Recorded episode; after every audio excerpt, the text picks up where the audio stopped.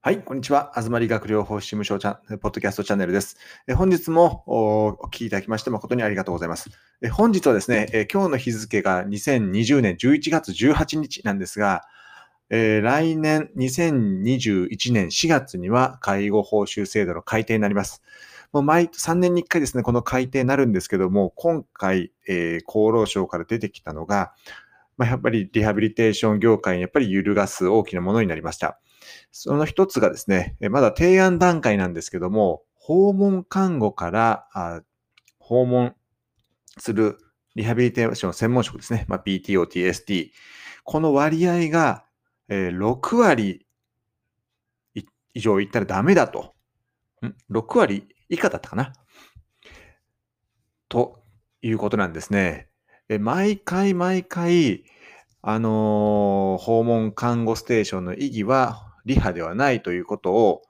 いつも出てくるんですよ、改定の時には。ですけども、具体的にここまで6割以上いったらダメだという数字は出てきたことなかったんですよね。まあ、このことに対して、すごい危機感、やっぱ持ってるんですね。ですぐに PTO、TST 協会の声明出しましたし、反応は、動きが早かったんですが、やっぱりですね、あの、前回の参議院選挙で PT が票が割れて通らなかったという方もやっぱり大きいなというのは常に感じてますし、もう、これは今回もしもこの割合が下がらなかったとしても、次の3年後の改定はまたこの話は出てきます。毎回毎回出てくる話なので、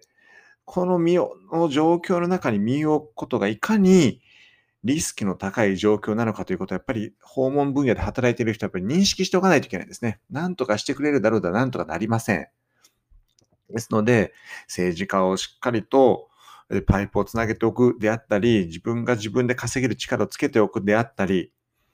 で、もう一つですね、えー、これはもう全然話に出てこないんですけども、リハビリ特化型デイサービスってありますよね。もういっぱいありますよね、半日型で。そこには PTOT ってほとんどいないんですよね。ですけども、話題には一切上がってこない。いない、リハ専門職はいないのにリハビリ特化型と語っている。大きな経済の力が働いていると思いませんか？不思議な気がしますよね。PTOT いないのにリハビリ特化型デイサービスを名乗れることは全然議論に上がらなくて、リハビリとナースと訪問看護が行ってるそのところには人数制限がかかってくると。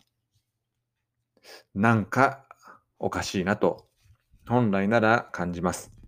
そこに向けて、どういうふうに皆さんがアクションを起こすか。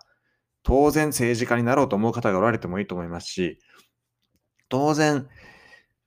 官僚になろうと思う方もいてもいいと思います。やはり国の制度ですから、国会議員が動かないと変わりません。官僚が動かないと変わりません。ですので、この状況を踏まえてどういうステップをアクションを起こすのかということをぜひ考えてもらいたいんですね。で、繰り返し私が言いますが、この理学療法士事務所というスタンスで起業をすることが最もリスクが少ない企業だというふうに私は自負してます。ニッチなビジネスモデルです。ぜひともですね、あのいろんな情報を取っていただいて、いろんなところからビジネスの知識を得てもらいたいなと思います。